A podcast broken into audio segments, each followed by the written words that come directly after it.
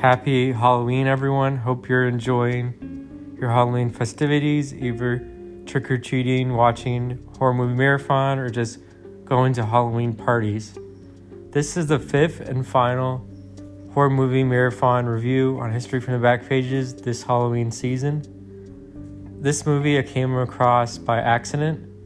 I was doing some research, channel surfing, so to speak, on Amazon. Came across this horror film.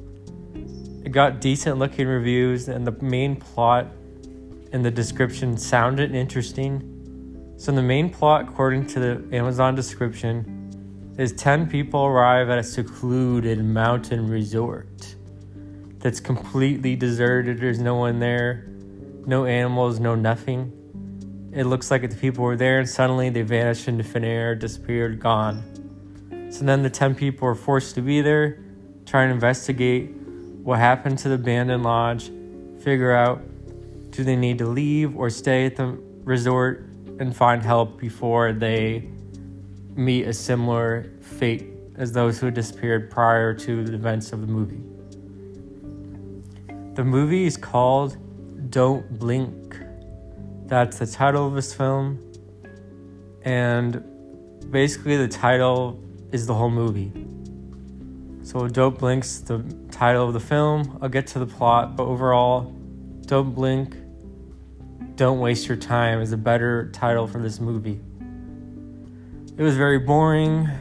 It was full of cliches, full of the classic film where they use one semi-interesting plot device that's introduced early in the film.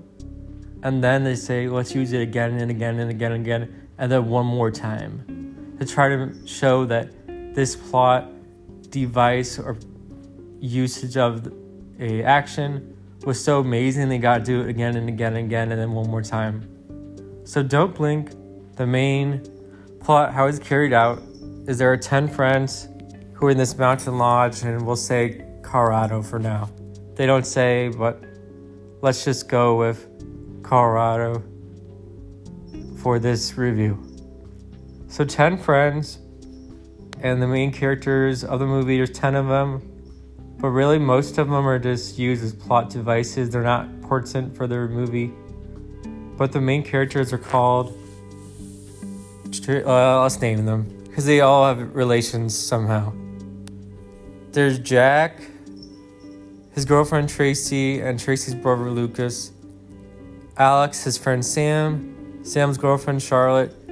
Claire and Amelia, who are friends of Tracy.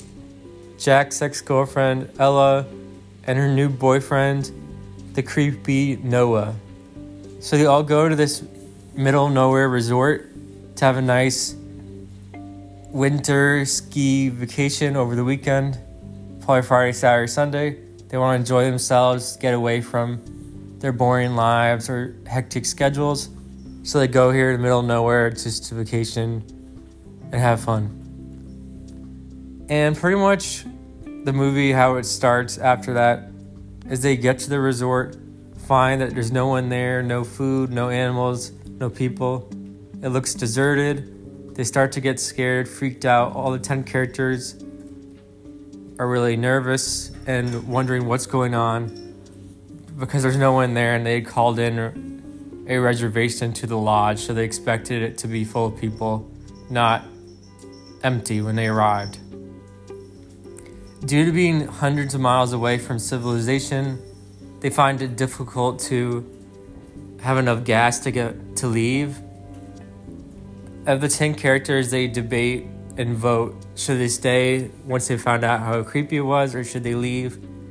And overall, there's different voting that transpires, and they decide to stay at this creepy mountain lodge that's deserted. And that's pretty much the movie in this sort of plot. This movie is ten years old, almost, so I do feel I can spoil a bit because it's not a brand new movie that arrived in theaters. It was a direct-to-video, is my guess. The main idea and usage of events in this movie is there's ten characters. Suddenly, they start disappearing. That's the whole movie. Congratulations. So each one starts disappearing. They start getting freaked out, like, is this sort of a rapture? Is this a serial killer? Is it they've sinned beyond repair, they're all horrible, and God is punishing them by disappearing? Or is this creepy serial killer hiding out in the lodge and he's kidnapping them one by one until there's no one left? Those are simple votes they have, opinions.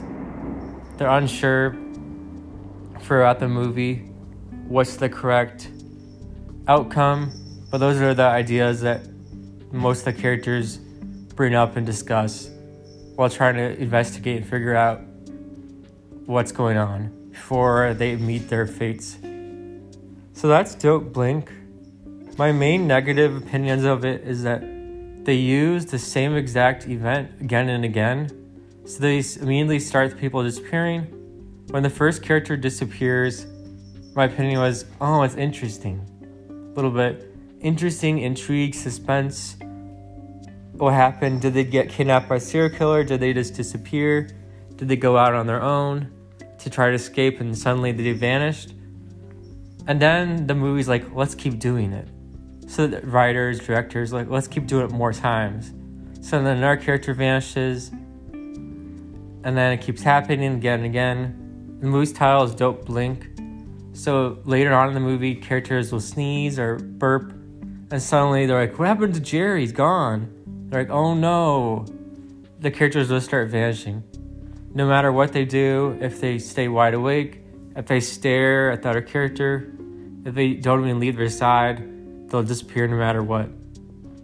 And I don't like this movie because they try different usage of staying awake, monitoring the characters, and suddenly later in the movie, the movie ends and the last character who survived out of the ten, whatever they did didn't work, and all characters vanished, including rescue services, and the movie ends and they're like, my life's over, and then it was over.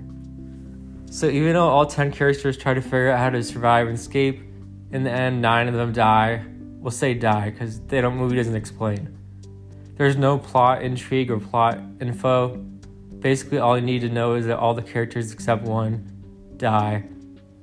And there's not explanation of their deaths. Was it due to, like, the rapture, the serial killer? They don't explain it. Basically, they want to give you your own explanation. So, like, you can think to yourself, was it serial killer or was it going up into hell or heaven, and you just don't really know. There's not really any explanation. They never want to explain anything during the movie. They just want to give you a little bit of info, and then you have to figure it out. Also don't like, because since there was ten characters, which is a good amount of characters, and it's only a ninety minute movie, they didn't have enough time to flesh out any of the characters, really. So a lot of the characters are just there to be shown being killed, disappearing, and then you have to figure out who will go next. So like Bobby, Jimmy, Betty, who's going next, who's dying. And a lot of them are the stereotype characters like the frat boy, the woman who loves to have sex, the bookworm, the man who's in charge, he's the knowledgeable man who's like, I can save us all with my good looks and knowledge. The, the rude man, the creepy guy. They have all the stereotypical characters in these type of horror movies. And none of the characters I really cared about.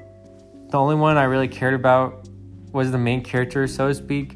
Though they did not survive the ending of the movie, the movie's plot and writing pretty much made them the main character because the majority of the outcomes and actions and decisions revolved around their input and opinions.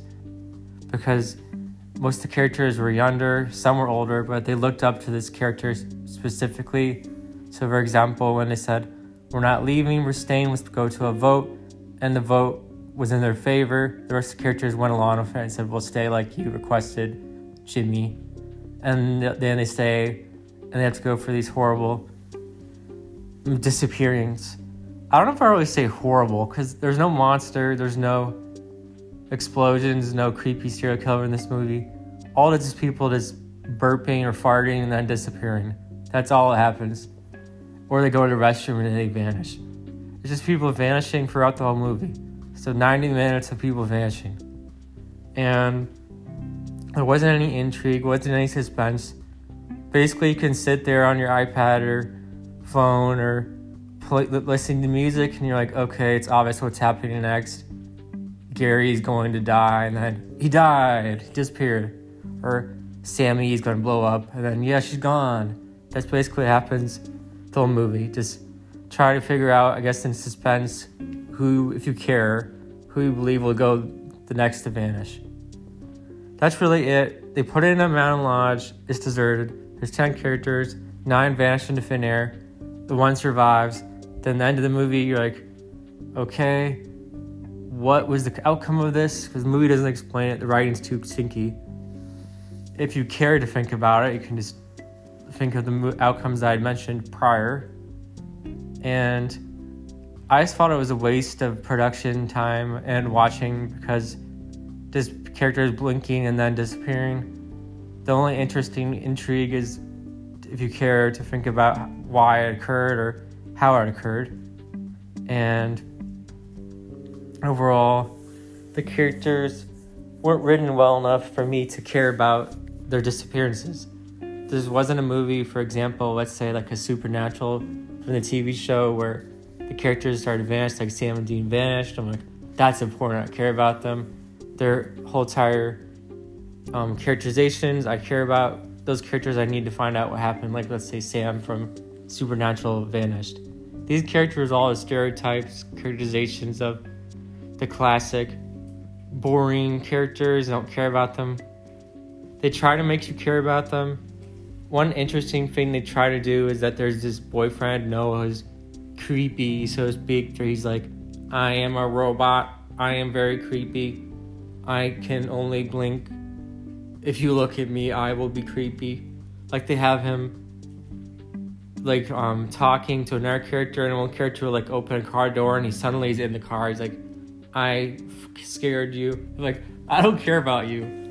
And then they introduce him at the end of the movie, like he had vanished early in the movie, like ten minutes in, so to speak. And then suddenly he's like, I was hiding in a ditch, I'm back. And now I'm like, I don't care. The movie's almost over. I didn't, I didn't care about you when it began. I don't care about it when it's ending. And luckily, he was dispatched because I didn't care about him. But they try to use him as like a plot device where he vanished in the beginning and then he's introduced at the end. And the character is like, was he the serial killer of the, the movie? Or was he the man who orchestrated these disappearances? And I didn't believe he was, because I don't know how that would have worked. And and luckily they didn't do him as a serial killer, because that would have made less than one percent um, believability. So that's Don't Blink. I would not watch it. Don't recommend it. Boring plot devices used a hundred times. Boring characters. The location was the only part I really cared about, because the cool, secluded mountain lodge is so interesting. But they could have used it in so many far superior ways than just having these characters disappear, because they do exploration outside or in the lodge, but that's like really boring.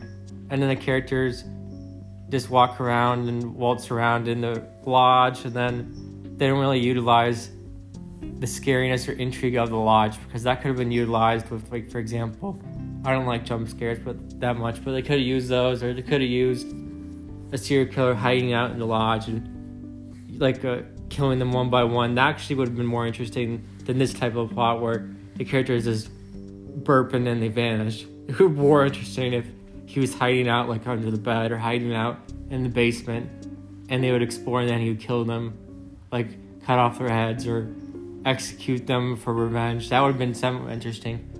Or they could have even used the creepy guy. I know that would have been like, see it a hundred miles away, see it coming, but at least that would have been something interesting. They could have used him as like a Jason or Freddy Krueger or Candyman, like some guy who's a serial killer and he's like, I want revenge. Because I guess the plot example could have been that the one man, Jack, his ex-girlfriend Ella was one of the characters who disappeared, and the creepy serial killer guy, we could example use it. He could have been like, I know I was going to get dumped because she still loved you, so I decided to be Jason, for, like, to scare and kill everyone. They could have used that. That actually would have been better written plot and at least semi interesting than this one where they just disappear because they didn't have enough strength, manpower, writing skills to even go over what happened. Because then the movie ends and they're like, it's over. And another thing I didn't like about the movie was that you saw it coming two hundred miles away who the final character was. All these movies choose the same exact person. It's always the good girl, the the nerd, the one who's like, I know all the info because I studied as, to be a doctor. I studied to be a um, bookworm. I know everything. Because they needed someone who knew info and knew about, like, was it a gas leak? Was it poison? Was it a serial killer? Was it um, explosions? They need someone who was very knowledgeable, very nerdy, because that's the person they need to survive in these type of movies. It wasn't like the frat boy or the um, the creepy man. They needed to be the lady who knew it all. It's not coming two hundred miles away who would survive. They should have changed it up. I would have preferred if it was the Jack guy, the, the man who was like in charge and they looked up to, because at least he was written, so to speak. The rest were just stereotype caricatures like the nerd and stuff, like I mentioned. So now I want to talk about one part I actually enjoyed in the movie, and this is really sad, this part I actually enjoyed of the whole movie. The intro music I enjoyed. That's sad, when that's one of the few things I enjoyed in the movie. But the introduction music when the movie credits were rolling was the movie the song um, Rocky Mountain High by John Denver. I enjoyed that. Like, oh, it looks makes some sense for the end rolling credits beginning. I actually enjoyed that. That was one of the few things that I enjoyed. I actually played it, replayed it twice just to hear the song because that was actually better than majority of the ninety minute movie. The rest, if I'd fallen asleep or had to use the restroom or something, I would have even cared to re-roll or even pause it. So Don't Blink, let's use the rating system now because I have changed it up like I mentioned. I would have to say that this movie is abysmal because I have the first rate good, unremarkable, second rate, and then abysmal. I would honestly have to say Don't Blink's abysmal. I can't give it better than abysmal. I can't give it second rate. It has to be abysmal because horrible writing, horrible acting, horrible plot, complete waste of time, completely boring, makes no sense logically or even if you suspend all disbelief, it makes no sense. So now I want to talk about the f- five movies that I watched. I don't want to rate them because we have the new rating scale, so I want to give them their ratings from worst to best. Or best to worst. Let's do that. Best to worst, that's easier because some of them are so bad it's debate which one is the worst. So of the five movies, the best was Five Nights at Freddy's. That's number one. Number two, I would probably go with... This is really sad. This was the, the second movie I probably have to say was number two. Was the Unfriended Dark Web. Potentially that was number two. Um, number three, I would probably go with, um,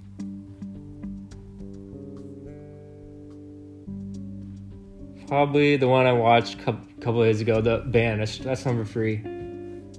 Number four, I'd probably say, this is going to be hard. This was really hard. You know what? No, let's change it up. I'd probably say the... No, let's keep it. Yeah, Unfriended Dark Web was two, then Vanished three. This one's hard. It's either Don't Blink or the one that They Come at Night, that movie. Both abysmal. But of the movies, the one I would probably be more likely to watch again. I don't want to recommend watching either one ever again. But I'd probably say that Don't Blink's better by like a hair. They're both horrific. But the Don't Blink at least has like some act- characters, more than one in the movie, and at least there's some action. Barely, but at least somewhat intriguing, so to speak. If I had to give them out of ten, I would say Don't Blink's like three point one out of ten. No, yes, even worse. I'd probably say it was a one out of ten, and then the Coming at Night's like half out of ten. So both horrible, but this one's barely better. So that's the five movies I watched for Halloween, and I ranked them. I've changed things up a little bit after thinking about them later on, but the adamant I'm going with is Five Nights at Freddy's one, Unfriended Dark Web two, The Vanished three, Don't Blink four, and then They Come at Night, or whatever it's called, honestly, I don't remember. That's, or Dusk, They Come at Dusk, or wherever it is. That's five, easily the worst. So thank you so much for listening to my Halloween review of the five movies and this one for Don't Blink. Thank you so much for being fans and supporters of the podcast. Really appreciate it. Have a nice Halloween. Have a good rest of your week. See you next time. Straight from Back Pages. Signing off now. Stay safe.